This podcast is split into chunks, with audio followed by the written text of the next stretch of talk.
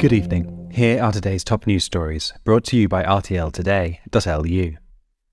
Luxembourg's Ministry of Mobility on Friday announced a plan for the construction of two new tram routes in the capital city. The project will oversee the extension of the tram line to new parts of the Kirchberg and Hollerich neighbourhoods. The extension of the tram line to Hollerich will serve the future district of New Hollerich. Authorities expect to build a double track route with two new stations to be completed in 2025. The entire line is due to be completed by 2028. After snowfall and wind gusts of up to 85 km an hour led to chaos and closed roads earlier in the week, MeteoLux now forecasts sleet on Sunday morning. Luxembourg has been placed on yellow alert for Sunday. The alert will be in effect throughout the country from 4am to 9am, MeteoLux announced on Saturday afternoon. Due to the cold temperatures, there is a risk that the rain will freeze, according to the National Weather Service. Drivers should exercise caution and bear in mind that the roadways may be slippery. A petition published on the website of the Chamber of Deputies calling for the cancellation of the ban on internal combustion engines from 2035 has attracted huge support. The petition asks authorities not to support the EU plans which aim to reduce CO2 emissions from new cars and vans in Europe to zero from 2035.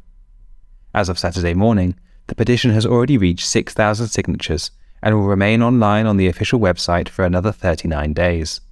A total of 4,500 signatures are needed to organise a public debate in the Chamber of Deputies.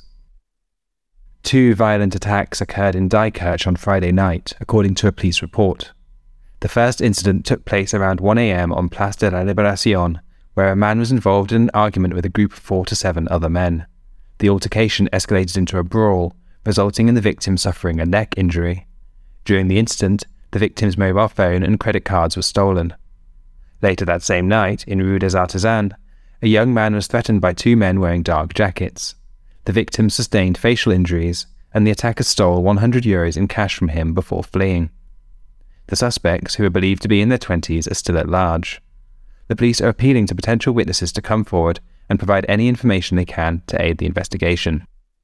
BBC Television's flagship football programme was in meltdown on Saturday after pundits and commentators refused to work in support of presenter Gary Lineker who was forced to step back after accusing the UK government of using Nazi era rhetoric. Match of the Day presenter Lineker, England's fourth most prolific goalscorer, sparks an impartiality row by criticising the British government's new policy on tackling illegal immigration. The 62 year old compared the language used to launch the new policy to that of Nazi era Germany on Twitter, which the BBC said on Friday was a breach of our guidelines.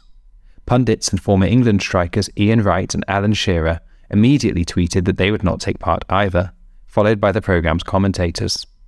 The BBC announced that the Highlights show, a Saturday night fixture since 1964 and the longest running football television programme in the world, would air without pundits or a presenter for the first time. For more on any of these stories and for the latest news headlines, visit rtltoday.lu.